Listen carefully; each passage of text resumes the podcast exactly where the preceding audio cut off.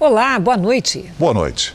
O golpe da falsa central telefônica continua fazendo vítimas. Os golpistas se aproveitam do uso cada vez mais frequente de plataformas e aplicativos bancários para enganar os clientes e ter acesso a senhas confidenciais. Com os dados, os criminosos pedem empréstimos, fazem compras e transferências via Pix. As centrais clandestinas possuem até aquela musiquinha de espera para dar credibilidade ao esquema. Uma das vítimas é esta mulher que prefere não se identificar. Ela foi enganada por um homem que, em várias ligações telefônicas, se passou por um funcionário do banco onde é correntista. O falso bancário queria saber se a cliente tinha solicitado um empréstimo e pediu a confirmação de alguns dados. Ela não percebeu a fraude. Depois, o homem disse que ela deveria, por questão de segurança, trocar a senha de acesso à conta em um caixa eletrônico imediatamente usando um código fornecido por ele. Eu utilizei o código que foi dado e foi alterada essa senha. E aí, no mesmo instante, eu inseri o cartão novamente. E quando eu já inseri o cartão, a senha já estava bloqueada. O golpista conseguiu fazer um empréstimo com os dados da vítima e transferiu via Pix R$ 5.300 para uma outra conta. Eu fui ver e o banco havia aprovado um empréstimo na minha conta no valor de um pouco mais de 5 mil reais. Para eu pagar em 48 parcelas, dando um total mais ou menos de 16 mil reais. Qualquer pessoa pode ser vítima do golpe da falsa central. Por isso, as autoridades alertam: ao receber uma ligação suspeita, desconfie e não forneça qualquer dado pessoal a quem estiver do outro lado da linha. Se possível, vá diretamente ao banco ou ligue para falar com o gerente todo golpe eletrônico ele acaba sendo praticado por um indivíduo que detém algum conhecimento e uma malícia e também pela vulnerabilidade da vítima. E na maioria das vezes ele é praticado quando? Na urgência. O criminoso sempre tem pressa, porque na pressa a gente acaba às vezes se atropelando, não pensa muito. Segundo a polícia, muitas pessoas são presas diariamente por envolvimento nesse tipo de crime. São milhares e milhares de pessoas que se dedicam todos os dias a praticar esse tipo de crime pelo telefone e pela internet. Não há uma quadrilha específica, não. São diversas pessoas de vários estados. Né? O crime não reconhece fronteiras. A vítima espera que o banco cancele a cobrança do empréstimo e devolva a ela o dinheiro debitado da conta. Meu nome vai sujar. Isso é certo, porque eu não vou pagar uma coisa que eu não fiz. Veja agora outros destaques do dia. Desemprego diminui e serviço informal cresce mais que trabalho com carteira assinada. Empresário nega ter financiado divulgação de notícias falsas. E presidente da CPI marca a votação do relatório final para 20 de outubro. Pelé recebe alta e deixa o hospital em São Paulo. E na série especial, a escalada dos preços obriga o brasileiro a mudar os hábitos, entre eles o de comer carne.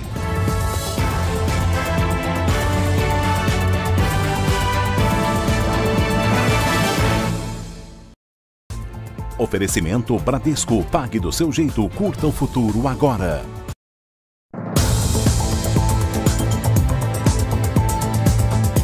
Em Anápolis, interior de Goiás, a polícia montou uma força-tarefa para ouvir todas as possíveis vítimas de um ginecologista. Até agora, 41 mulheres formalizaram denúncia. Ele é suspeito de abusar sexualmente das pacientes durante as consultas. Kathleen faz questão de mostrar o rosto. Ela conta que o abuso teria acontecido quando tinha apenas 12 anos. Era a primeira consulta com um ginecologista. Eu fui fazer uma consulta de rotina com a minha mãe. Ela entrou comigo no consultório. A gente fez a, a examinação. Depois ele pediu para ela sair. E aí levantou e colocou minha mão na parte íntima dele. Ela só teve coragem de denunciar agora, aos 20 anos, depois de ver relatos de outras vítimas. O médico Nicodemos Júnior Stanislau Moraes, de 41 anos, está preso na cadeia de Anápolis, a 50 quilômetros de Goiânia. Ele é suspeito de abusar sexualmente das pacientes durante as consultas. O advogado de defesa nega. A defesa entende que talvez possa estar acontecendo em um equívoco por parte das pacientes tendo em vista que um médico ginecologista tem que ter um cuidado maior nessa inspeção com a paciente. Igual eu falo, ele está ali numa linha tênue, né? A Polícia Civil de Goiás montou uma força-tarefa para ouvir todas as possíveis vítimas. 41 mulheres formalizaram denúncia até agora. Apesar de já ter sido condenado pela Justiça em dezembro do ano passado por ter abusado de uma paciente em Brasília, o ginecologista continuava atendendo normalmente. Além de toques inapropriados, pacientes relatam que o médico tinha o hábito de usar palavras chulas e fazer abordagens fora do consultório. Nesta mensagem que a Record TV teve acesso, o médico se oferece para testar com a paciente um método contraceptivo. Bom, minha namorada já usou e eu não percebi diferença alguma. Posso testar? Brincadeira. Além de violação sexual mediante fraude, o ginecologista deve ser indiciado por estupro de vulnerável, já que algumas vítimas, como Kathleen, eram menores de idade. Eu não tive reação. Eu fiquei imóvel, sem falar nada, assustada. O presidente do Supremo Tribunal Federal, ministro Luiz Fux, revogou hoje a liminar que suspendia o passaporte da vacina na cidade do Rio de Janeiro. Com a decisão, o comprovante de vacinação contra a Covid volta a ser exigido em locais de uso coletivo como cinemas, clubes, academias e pontos turísticos da capital. Ontem, o Tribunal de Justiça do Rio de Janeiro havia acatado o pedido de uma aposentada que alegou não ter liberdade para circular. Telão do JR traz agora a atualização dos números da pandemia. Com dados oficiais do Ministério da Saúde, o país tem mais de 21 milhões 427 mil casos da Covid-19. São mais de 596 mil mortos. Foram 627 registros de mortes nas últimas 24 horas. Também entre ontem e hoje, mais de 20 mil pessoas se recuperaram. No total, já são mais de 20 milhões 425 mil pacientes curados e mais de 405 mil seguem em acompanhamento. Em setembro, o Brasil teve o menor número de mortes e de casos de Covid em 2021. Neste mês, foram 16.333 seis mortes em, no mês de setembro e 650.203 casos, eh, segundo dados do Conselho Nacional de Secretários de Saúde.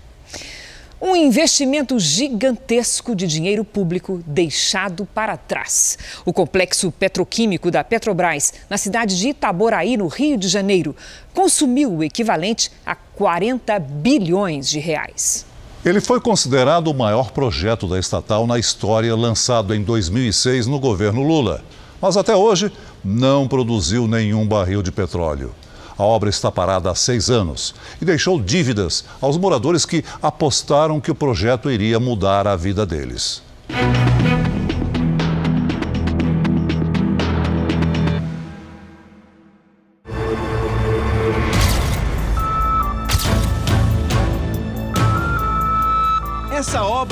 Prometeu um futuro.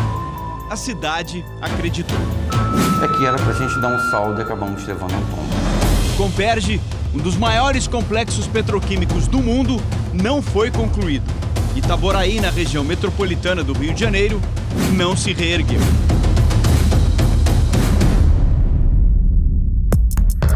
Foi o maior projeto da Petrobras. Anunciado em 2006, a obra bilionária teria impactos na economia da região e em todo o estado. O Comperge ampliaria a capacidade de refino de petróleo da companhia, 150 mil barris por dia. As atividades desenvolvidas lá atrairiam dezenas de empresas do setor. Projeções ambiciosas, 200 mil empregos diretos e a estimativa de que a população da cidade chegasse a um milhão de habitantes, cinco vezes mais a expectativa era muito grande. Então você tinha duas alternativas: ou você investia e conseguia acompanhar o crescimento, ou você ia ser engolido. Ricardo já vendeu picolé na rua. Foi comerciante e virou empresário ao abrir uma gráfica quando o Comperge chegou. Eu tinha em média 6 a 7 funcionários. Cheguei a 17 com expectativa de aumentar, né, de chegar a 20 ou 25. Só que a partir de 2014, a Operação Lava Jato descobriu contratos superfaturados da Petrobras. Os custos ficaram inviáveis, provocando a fuga de investidores. As dívidas da estatal aumentaram e ela também foi obrigada a reduzir investimentos. Quando o Comperge silenciou em 2015, as vendas do empresário minguaram. O sonho de prosperidade de Ricardo parou no tempo. Tudo que ele investiu está aqui nesse galpão. São dezenas de máquinas. Custaram há 10 anos um milhão de reais. Mas o pior é que todos esses equipamentos são antigos, obsoletos, sem valor de mercado. No máximo, serão vendidos para o ferro velho. Uma vida inteira perdida, são anos e anos de trabalho que você dedicou e foi tudo por água abaixo. Todo aquele sonho que nós tínhamos se acabou. Assim que o Comperge fechou as portas, Itaboraí perdeu o fôlego. O mercado imobiliário foi drasticamente afetado. 15 anos depois, esqueletos de concreto são a nova paisagem da cidade. Os prédios que ficaram prontos estão vazios. O município ganhou 2 mil novos apartamentos e 8 mil salas comerciais, a maioria desocupada. Arquitetura moderna para atrair executivos e investidores. Empreendimentos projetados para receber os empresários. Esse heliponto aqui, por exemplo, foi construído única e exclusivamente imaginando um intenso tráfego de helicópteros que deveria acontecer na região. Mas a verdade é que depois de mais de seis anos, nenhuma aeronave decolou ou pousou aqui. A previsão da Petrobras era gastar 8 bilhões de dólares, o que equivaleria hoje a mais de 40 bilhões de reais para fazer o Comperge. Mas custou quase o dobro, 75 bilhões de reais, sem nunca ter produzido um barril de petróleo. É investimento que eles chamam de afundado. É uma perda irrecuperável, investimento mal feito e que se perde. Era um projeto megalomaníaco que tinha de tudo um pouco. Para o especialista, as refinarias que nunca funcionaram poderiam diminuir os custos dos combustíveis no país. Nós importamos muito dos Estados Unidos esses derivados e somos obrigados a pagar o preço cobrado nos Estados Unidos. O Comperge funcionando aliviaria a pressão do preço dos combustíveis e daria outras alternativas da tecnologia petroquímica. Uma nova promessa tenta salvar parte do investimento. A saída anunciada recentemente é usar a estrutura para processar gás natural extraído da bacia de Campos. Por enquanto, apenas protocolos de intenções foram assinados. A novidade já mudou o ânimo de João Batista, que perdeu um milhão e meio de reais com o fechamento do Comperge. Ele tinha uma escola técnica profissionalizante para 600 alunos. Foi muito difícil, né? Inclusive por conta da, eu tive que fazer uma demissão em massa dos professores, dos docentes, das secretárias. Triste, né? Muito, muito triste com a realidade, né? É um recomeço modesto. O novo espaço é menor, mas João Batista aposta no novo Comperge para encher a escola de alunos. Esperança, né? Crescimento, voltar ativa novamente, propor empregos. Quero vencer. A Petrobras informou que o protocolo de intenções assinado com o governo do estado, com a Prefeitura de Itaboraí e com a Federação de Indústrias do Rio de Janeiro deverá criar condições para atrair empresas ao polo industrial deixado pelo Comperge e que as indústrias poderão usar a infraestrutura e os insumos disponíveis. Quem gosta de reality show e de música tem um programa imperdível nesse domingo às seis da tarde. A estreia da segunda temporada do Canta Comigo Tim. O tio tá on. Me chamou do quê? Tio. O meu espírito de, de adolescente, de criança, esse continua firme e forte. O Canta Comigo Tim volta com a apresentação de Rodrigo Faro. Você tem 11 anos e você é 11 coisas. Sim, 11 E nos bastidores, Ticiane Pinheiro conta as histórias desses pequenos, grandes cantores. Um pacote completo. Os 100 jurados formam um painel ainda mais animado. Ah, que carioca, tá uma delícia! E no palco são crianças e adolescentes cheios de sonho e de talento.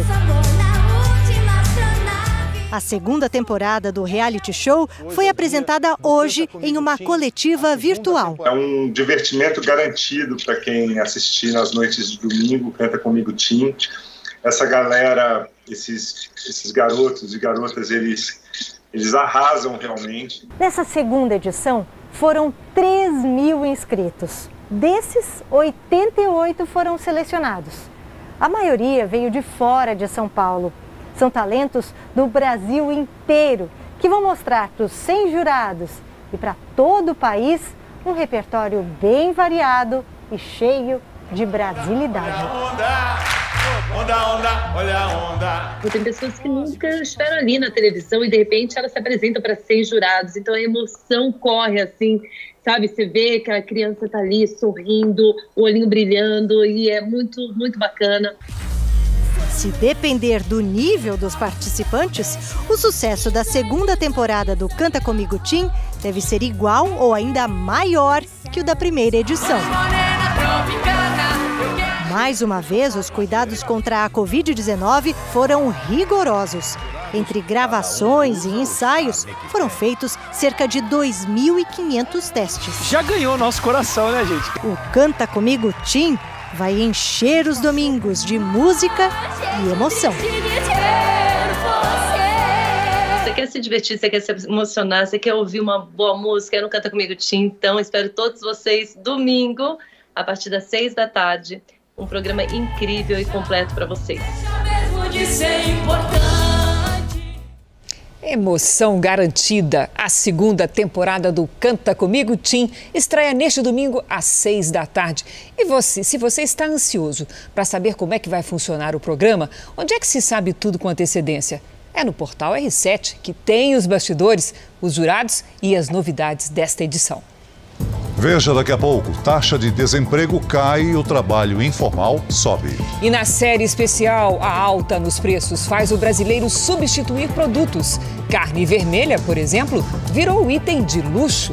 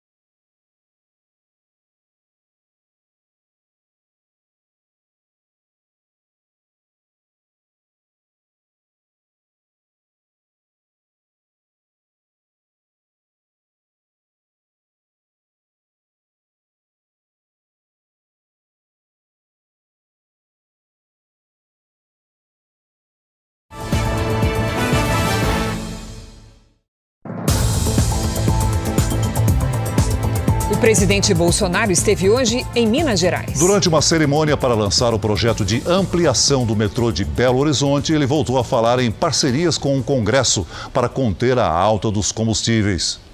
O presidente sancionou o projeto de lei que destina 2,8 bilhões de reais em recursos federais para a ampliação e modernização do metrô de Belo Horizonte. O evento fez parte das comemorações dos mil dias do governo. No discurso, Bolsonaro elogiou um garoto vestido com a farda da Polícia Militar.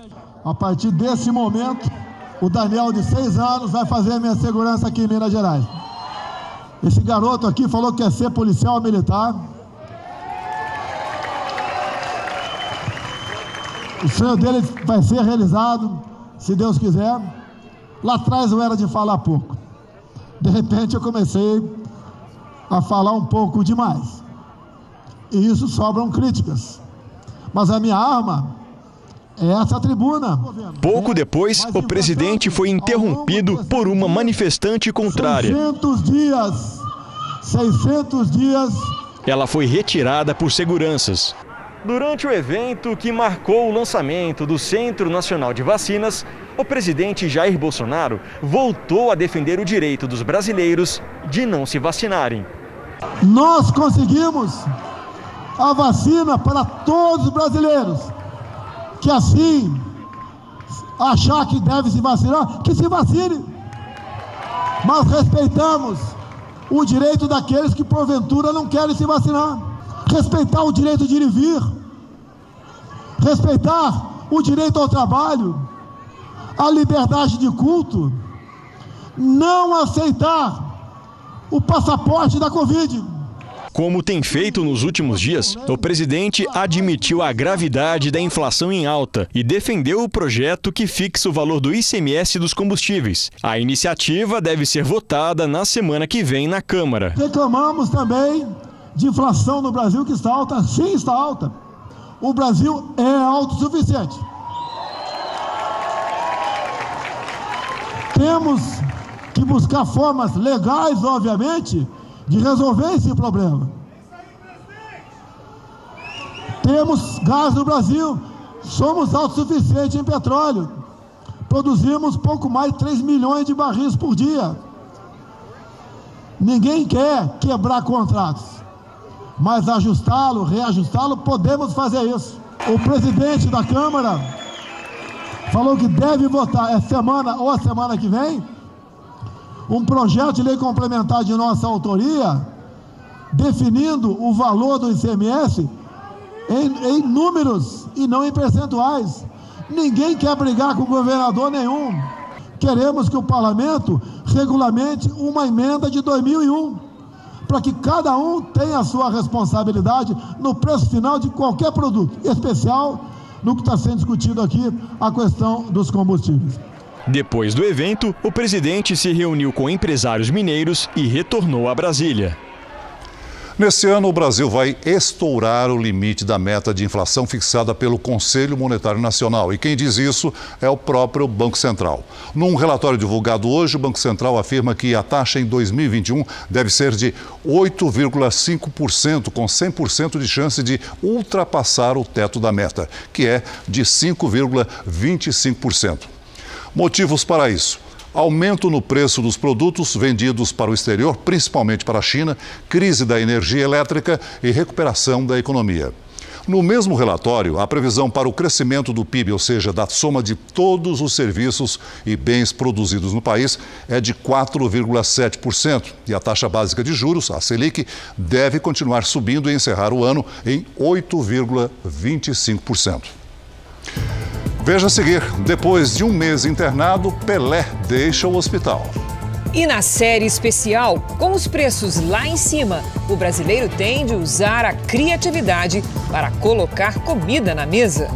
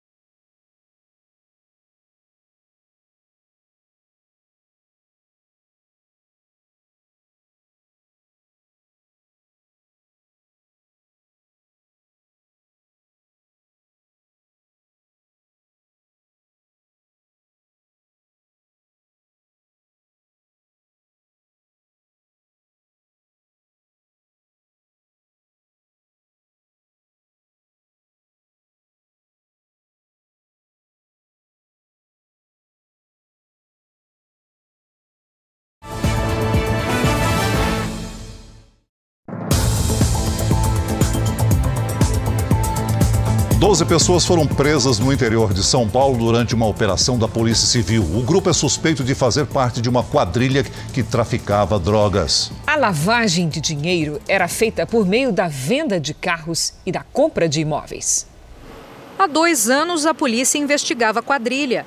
E foi assim que conseguiu identificar os líderes do grupo, os laranjas e também quem ajudava a esconder o dinheiro da venda de drogas. A organização agia no interior de São Paulo, na região de Campinas, a 100 quilômetros da capital, e nas cidades de Americana, Mogi Guaçu, Mojimirim, Estiva Gerbe, Piracicaba e Limeira. Com essas informações, os policiais do Departamento Estadual de Investigações Criminais de São Paulo cumpriram hoje mandados de prisão e busca e apreensão.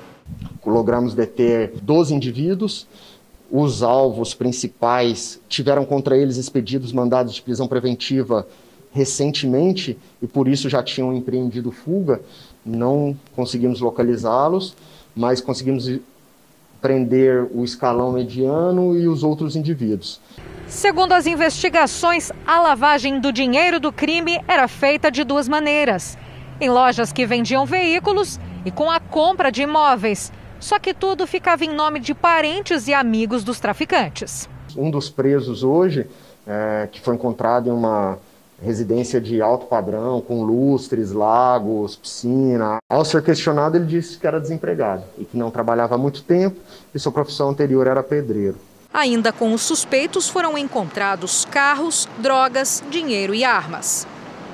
O desemprego no Brasil dá sinais de recuperação. O número de pessoas sem trabalho diminuiu e, segundo o IBGE, mais de 50% das pessoas em idade produtiva estão no mercado. Por outro lado, o trabalho informal cresce mais do que com a carteira assinada. Hoje, na empresa de prestação de serviços, teve um café da manhã especial comemoração das 600 contratações só no último mês. Jaqueline foi uma das que conseguiram uma vaga. A gente está vendo muitas pessoas entrando em depressão porque estão em casa. Então, quando a gente busca, quando uma empresa abre a porta, a emoção a gente nem sabe como se expressar.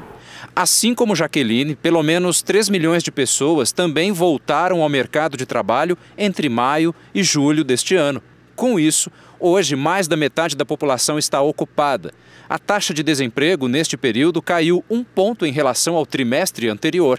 Passou de 14,7% da população ativa para 13,7%. No entanto, 14,1 milhões de pessoas ainda procuram uma ocupação. É importante destacar que esse crescimento da ocupação ele foi observado em diversas atividades econômicas, valendo registrar é, os casos da construção, é, dos serviços domésticos e de alojamento e alimentação.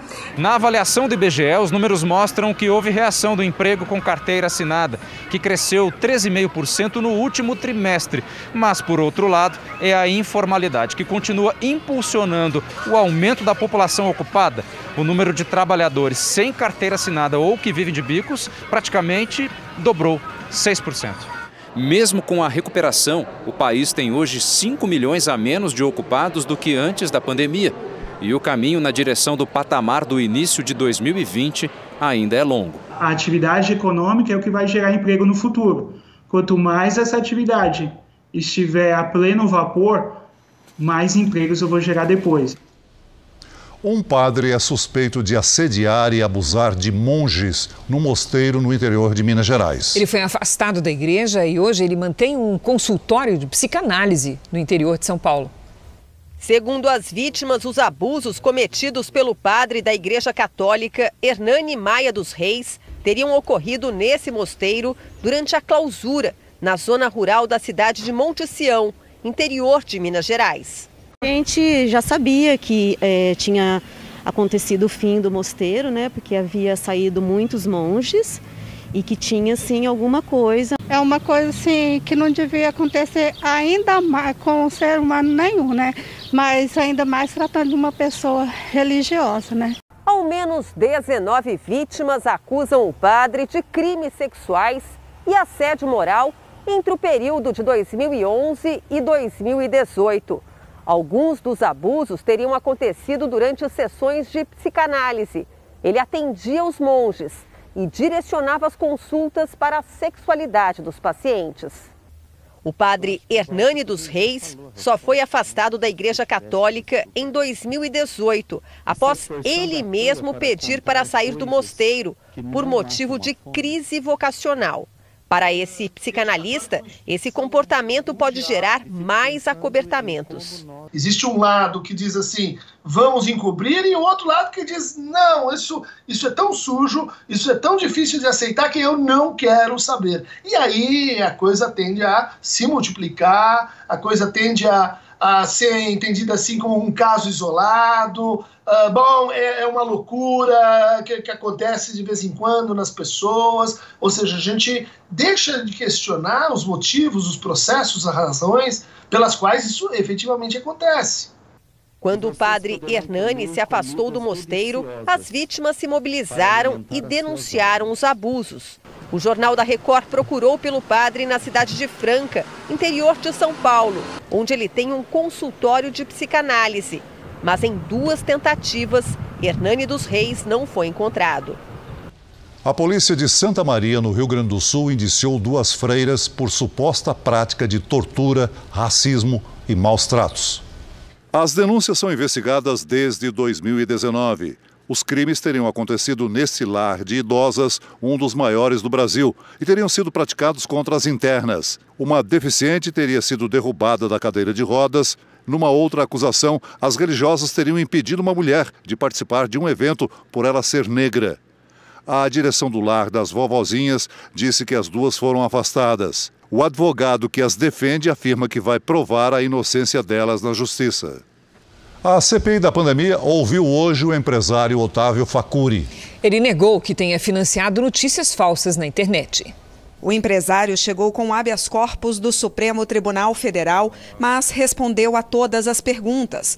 Otávio Facuri teve os sigilos fiscal, bancário e telemático quebrados pela CPI da pandemia. Ele negou financiar a divulgação de notícias falsas. Foi acusado injustamente e caluniado como propagador de fake news, sem jamais ter produzido uma única notícia falsa o empresário foi confrontado pelo senador Fabiano Contarato por uma postagem antiga considerada homofóbica. Otávio Facuri se desculpou. Mesmo assim, a CPI encaminhou o caso à Polícia do Senado e ao Ministério Público para apurar a ocorrência de eventual crime de homofobia. Facuri é vice-presidente do Instituto Força Brasil. Segundo os senadores que comandam a CPI, o Instituto teria tentado intermediar a venda de vacinas entre o Ministério da Saúde e a empresa Davat Medical Supply. O empresário afirmou que financiou o Instituto, mas que não tem poder de decisão. Respeitosamente, qual é a, a sua relação, senhor Otávio Facuri, com o coronel Elcio Bruno de Almeida, presidente do Instituto Força Brasil? Isso é importante para a investigação. O coronel Elcio Bruno, então, coronel Elcio Bruno de Almeida é um amigo pessoal que eu já o conhecia antes. É, no Instituto Força Brasil, eu assumi uma função institucional sem, delibera sem poderes deliberativos apenas como filântropo que ajudou a iniciação do instituto e é, o senhor patrocinava e o senhor eu, fez que eu ajudei o custeio ah. para alugar um escritório para começar tá. a contratar advogados. É, já, já. Facuri também é investigado pela Polícia Federal no inquérito que apura o financiamento de atos antidemocráticos que aconteceram ano passado. A previsão é que semana que vem seja a última de depoimentos na CPI. A comissão vai voltar ao caso da Prevent Senior, ouvindo um médico que trabalhou na empresa. A CPI também vai ouvir o diretor-presidente da Agência Nacional de Saúde Suplementar, Paulo Rebelo. O relatório deve ser apresentado no dia 19 e votado no dia seguinte. Hoje, a Polícia Federal, a Receita Federal e o Ministério Público fizeram uma operação na Global Gestão em Saúde, empresa que é investigada pela CPI. Ela é de Francisco Maximiano, que também é dono da Precisa Medicamentos. As buscas e apreensões aconteceram em São Paulo e Minas Gerais. Vamos agora com a opinião de Augusto Nunes. Boa noite, Augusto. Boa noite, Cris. Boa noite, Celso. Boa noite a você que nos acompanha. Uma frase repetida no Brasil com lastimável frequência, você sabe com quem está falando, ganhou uma nova versão na CPI da pandemia. aspas. Me respeite, eu sou um senador da República, fecha aspas. É o que dizem integrantes da bancada majoritária da comissão a qualquer depoente que declare ou faça alguma coisa que os desagrade. Nesta quarta-feira, por exemplo, o presidente da CPI, Omar Aziz, irritou-se com a opinião de um empresário e sentenciou, aspas, você é um negacionista que matou milhares de pessoas, fecha aspas. Nesta quinta, Aziz alvejou outro empresário, aspas, você tem ódio no coração, rapaz, fecha aspas. Segundo a Constituição, um senador é essencialmente um funcionário público. Assim, o depoente, agredido verbalmente, poderia retrucar com a seguinte verdade: aspas, me respeite também. Eu sou um dos pagadores de impostos e é esse o dinheiro que garante o salário e os benefícios recebidos pelo senhor. Fecha aspas. Quem ocupa esse cargo tem direito a 165 mil reais por mês, mas só o salário de 34 mil é tributado. Vamos ver como está a imunização pelo Brasil. Nas últimas 24 horas, somadas as aplicações da primeira, segunda e terceira doses, mais de 2 milhões 793 mil pessoas receberam a vacina contra o coronavírus. E hoje, o Brasil tem mais de 146 milhões de vacinados com a primeira dose e mais de 91 milhões de pessoas que completaram a imunização. No Amazonas, mais de 2 milhões 524 mil pessoas receberam a primeira dose da vacina, ou seja, 59,13% dos moradores. Na Bahia, mais de 9 milhões 774 mil pessoas foram vacinadas. Isso representa 65,23% da população. No Rio Grande do Sul, mais de 8 milhões dos habitantes tomaram a primeira dose do imunizante. Isso equivale a 71,47% dos moradores. E em São Paulo, mais de 36 milhões 856 mil pessoas receberam a primeira dose da vacina, ou seja, 79% da população. No portal r7.com você pode acompanhar a situação de todos os estados no mapa interativo. Parlamentares, advogados e líderes religiosos voltaram a se manifestar contra o decreto do governador de Pernambuco, Paulo Câmara, do PSB, publicado esta semana. O documento exige dos fiéis a apresentação de teste negativo de Covid-19 ou comprovante de vacinação em celebrações religiosas com mais de 300 pessoas. Desde que foram reabertas, as igrejas e templos religiosos têm obedecido o distanciamento social e os protocolos sanitários nas celebrações. Aferição de temperatura, álcool em gel, uso de máscara, espaço entre os assentos. Regras que não são cumpridas no transporte público, por exemplo. Quanto mais bem protegidas estiverem essas pessoas, considerando que essas pessoas devem utilizar máscara e manter um distanciamento de no mínimo um metro, né, é, mais seguro eu vou estar porque a gente sabe que a vacinação ela, ela vai aumentar o seu nível de proteção a partir de 14 dias da segunda dose. No meu entendimento, essa medida ela, ela é inócua porque ela está se, tá se referindo apenas a um determinado é, ramo, um determinado tipo de atividade que são as reuniões religiosas. Um estudo recente da Fiocruz Pernambuco concluiu que entre os lugares com maior risco de contaminação pelo coronavírus, os terminais de ônibus aparecem na primeira posição, na frente até mesmo dos arredores de hospitais. A pesquisa levou em consideração duas condições: o grande fluxo e a alta concentração de pessoas. Dados oficiais mostram que menos de 40% dos moradores de Pernambuco estão com a imunização completa. Também é alto o número de pessoas com a segunda dose em atraso. São mais de 350 mil pernambucanos. Para líderes religiosos, a exigência do comprovante de vacinação nas igrejas ameaça a liberdade dos fiéis. Ele está proibindo o direito de liberdade da pessoa, a pessoa de ir à igreja, de ir ao culto. Quer dizer, se a pessoa não tiver imune, não tiver vacinada, ela não vai participar do culto, ela não vai assistir o culto, ela não vai entrar na igreja. Assim, a gente não pode impor às pessoas, nem impedir as pessoas de participar do culto, porque elas não estão imunes. Em Brasília, parlamentares também reagiram com duras críticas à determinação do governo pernambucano. Olha, consideramos uma arbitrariedade por parte do governador Paulo Câmara, um desrespeito total, principalmente ao direito do cidadão. O atestado de vacinação garante o quê? A pessoa pode ter se vacinado e de repente passou em algum lugar, se contaminou, chegou numa reunião, vai contaminar as demais pessoas. E o teste de Covid? Quem vai pagar? É tão fácil, o governo vai bancar? Essa é uma decisão arbitrária e vai contra o próprio decreto do governo federal que torna essenciais as atividades religiosas. Este decreto chega a ser caracterizado como uma forma de preconceito aos princípios cristãos.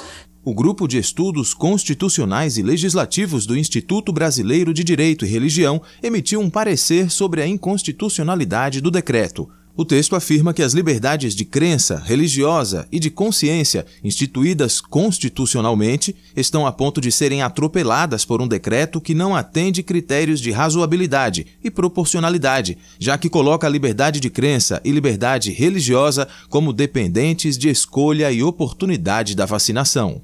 Ser contra o decreto não é ser contra a vacina Ser contra o decreto é ser a favor das liberdades civis fundamentais e ser a favor também das pessoas que não têm condições de fazer um teste de PCR ou que não podem se vacinar por prescrição médica, mas ao mesmo tempo elas precisam ir no culto, elas precisam ir na igreja.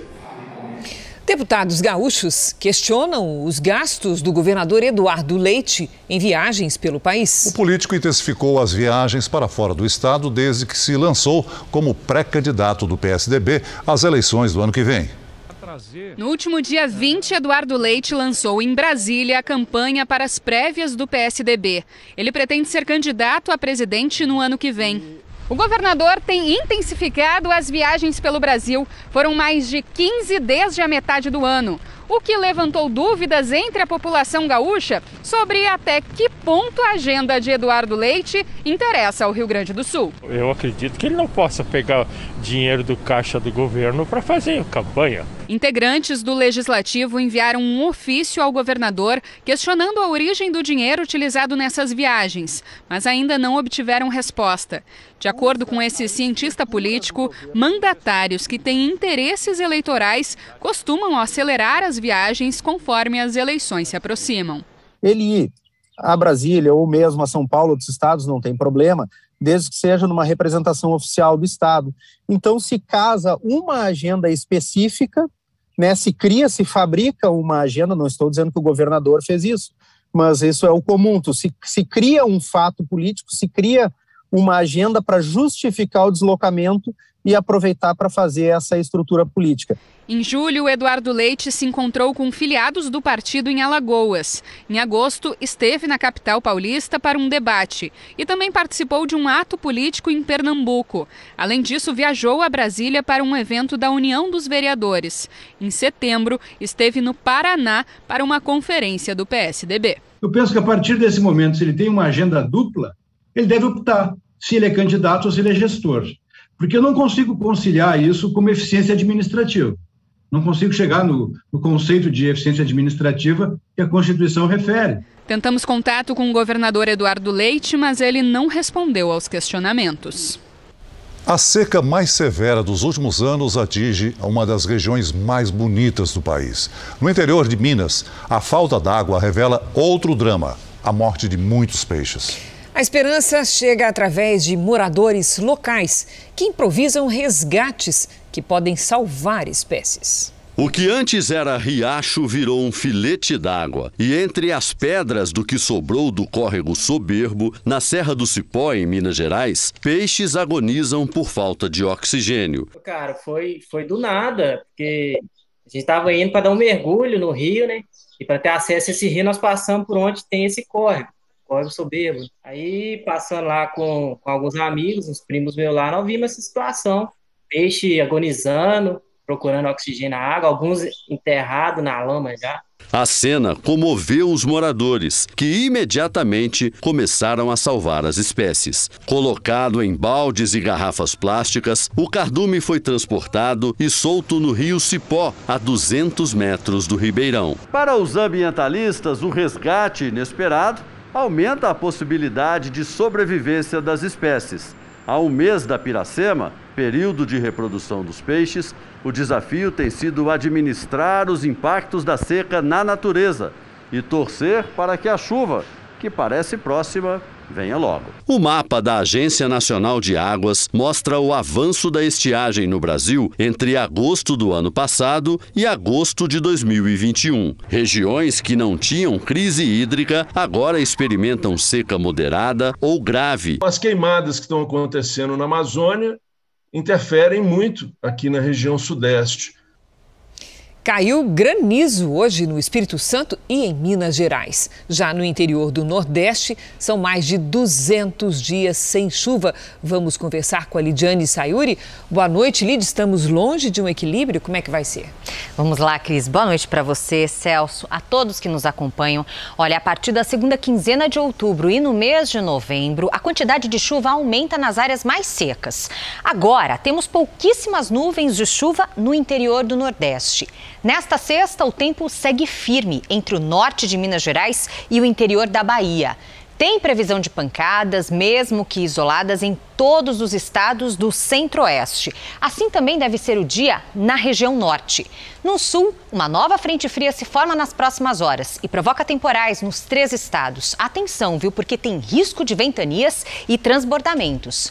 Em Florianópolis, temporais com máxima de 23 graus. No Rio de Janeiro faz 29, com chuva à tarde. Em Manaus, chuva e sol com 33 graus. Em São Paulo, vem chuva forte a partir da tarde. Máxima de 28 graus. No sábado faz até 25. No domingo, 28 também e na segunda-feira, 26 graus. Vamos ao tempo delivery. Previsão para o Maxwell de Uberaba, Minas Gerais. Vamos lá. Maxwell, os próximos dias serão abafados. Mesmo com previsão de pancadas de chuva à tarde e à noite, a temperatura fica em torno aí, ó, dos 36 graus. A Rosane e o Luiz nos acompanham direto de São Luís, no Maranhão. Rosane, Luiz, sexta-feira com sol, algumas nuvens e chuva passageira com 32 graus. No sábado, as pancadas de chuva acontecem à tarde e à noite, faz até 31. Aí no domingo, para de chover. Participe do Tempo Delivery também pelas redes sociais com a hashtag Você no JR. Até amanhã, gente. Obrigada, Lidy. Até amanhã.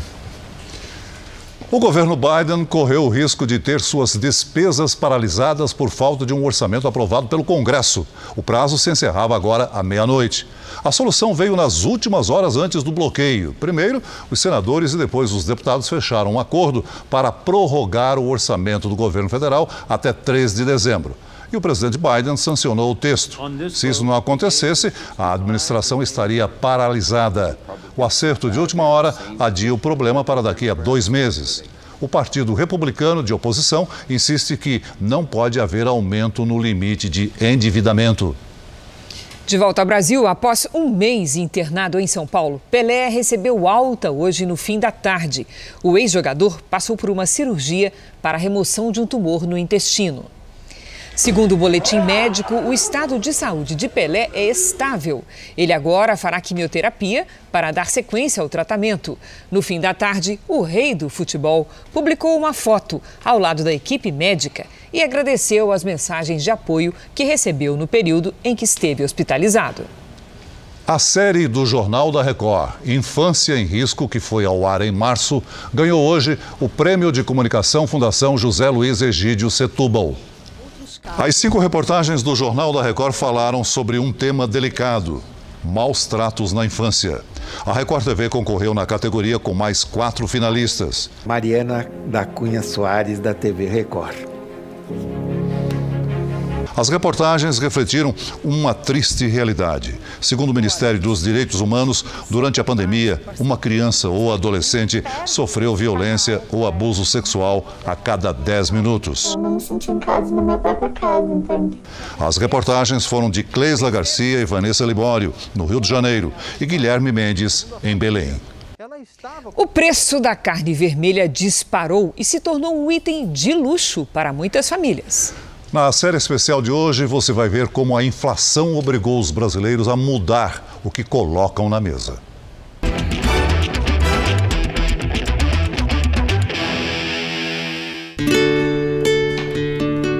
Na periferia de São Paulo, a casa simples onde Dona Neuza mora é também o lugar onde ela passa horas trabalhando duro na máquina de costura. A aposentada é vizinha ao açougue do seu Inhaúma, mas já faz meses que o pouco dinheiro que recebe não permite uma ida ao vizinho. Como é que é para a senhora não poder levar uma coisa que a senhora gosta tanto de botar na é mesa? É muito triste, é constrangimento, é constrangimento de eu não poder comer o que eu gosto. Na cozinha, a costureira se lembra de outros tempos. Tinha verdura, tinha fruta, tinha carne, bife cebolado, sabe? Eu não ficava sem uma mistura boa.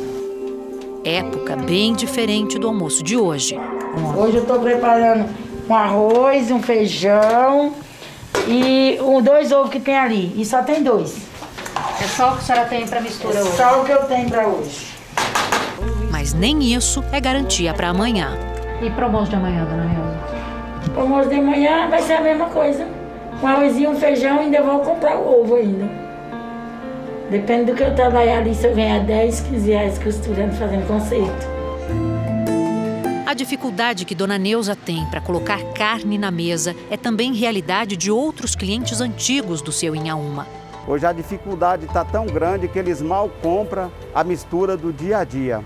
E sim aqueles produtos mais baratos que nós temos para vender. Leva muito a 100 com osso, pé de frango, são as mercadorias mais baratas que tem que o pessoal mais leva. Nos últimos meses, o movimento do açougue despencou e funcionários tiveram que ser demitidos. O preço da carne tem subido quase toda semana. Então você faz a placa hoje, sabendo que amanhã você vai ter que tirar. Porque para nós também adquirirmos o produto tá difícil, porque sobe todos os dias. Tudo mais barato, vai pessoal! O brasileiro tem comprometido cada vez mais o orçamento com itens essenciais, como a comida que coloca na mesa. Realmente Tá um absurdo de caro. Caríssimo. Cada dia está mais caro. No mês de agosto, o setor de alimentação e bebidas teve alta de cerca de 1%, quase o dobro da variação registrada em julho, segundo o IPCA 15, índice do IBGE, que mede a inflação para as famílias. O alimento que é produzido aqui no Brasil também é consumido por milhões de pessoas pelo mundo. E essa demanda aumenta agora que muitos países se recuperam da pandemia. Além disso, o valor do dólar tem tornado as exportações mais atraentes para os produtores nacionais. Com o aumento das vendas para o exterior, faltam produtos aqui dentro e o preço sobe direciona esse produto para fora, menos sobra produto aqui dentro e naturalmente a gente tem cada vez mais essa pressão em preços. Para este especialista, a escolha do ministro Paulo Guedes em desvalorizar demais o real frente ao dólar piorou muito a situação. Haveria uma tendência de desvalorização? Sim. Mas tinha razão para o Brasil ser uma das maiores do mundo, como aconteceu no passado? Não a não ser a própria política econômica, que, insisto, segundo o próprio ministro, buscava esse dólar alto. No supermercado, as etiquetas têm sido trocadas com frequência. O consumidor olha, confere o preço de novo, mas está difícil de acreditar. Carne está horrível o preço. O que você comia antigamente, as despesas que você fazia, hoje você não faz mais.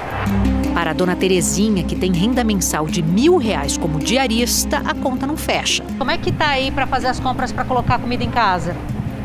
Tá demais, a gente compra porque precisa, porque o dinheiro não dá não. Se os alimentos estão mais caros, o preço da cesta básica, que ainda inclui higiene e limpeza, sobe também. Na maior cidade do país, a alta em agosto foi de 1,15% em relação a julho, segundo o levantamento mensal feito pelo Procon em parceria com o Diese. O quilo da batata, por exemplo, ficou quase 28% mais caro de um mês para o outro. Eu estou fazendo substituição, então a gente procura é, produtos de uma marca não tão conhecida, mas que são boas também, que a gente possa usar. O ganha-pão da família Silva ficou parado um ano e meio na garagem. O jeito foi se virar. Graças a Deus tivemos uma oportunidade, né, que o Adriano foi trabalhar com um amigo nosso que tem uma distribuidora de frutas. Foi o que a, a porta que abriu para a gente naquele momento e o que livrou a gente do colapso. As contas se acumularam e agora, com alta nos preços, está ainda mais difícil honrar os compromissos. Nós estamos reorganizando a nossa vida financeira. A questão da alta dos preços tem contribuído para que isso dificulte um pouco mais, né? Encher a geladeira ficou mais difícil ainda. A gente pesquisa muito antes de comprar, aproveita ofertas e também evitamos comprar carne vermelha, né? A saída por aqui foi recorrer à criatividade na cozinha. E aí a gente acaba que optando por comprar frango, é, carne de porco. Então a gente faz essas substituições. E a gente vai variando o cardápio dessa forma. O Jornal da Record termina aqui. A edição de hoje na íntegra e também a nossa versão em podcast estão no Play Plus e em todas as nossas plataformas digitais. E à meia-noite e meia tem mais Jornal da Record. Fique agora com a novela Gênesis. A gente se vê amanhã. Até lá. Boa noite e até amanhã.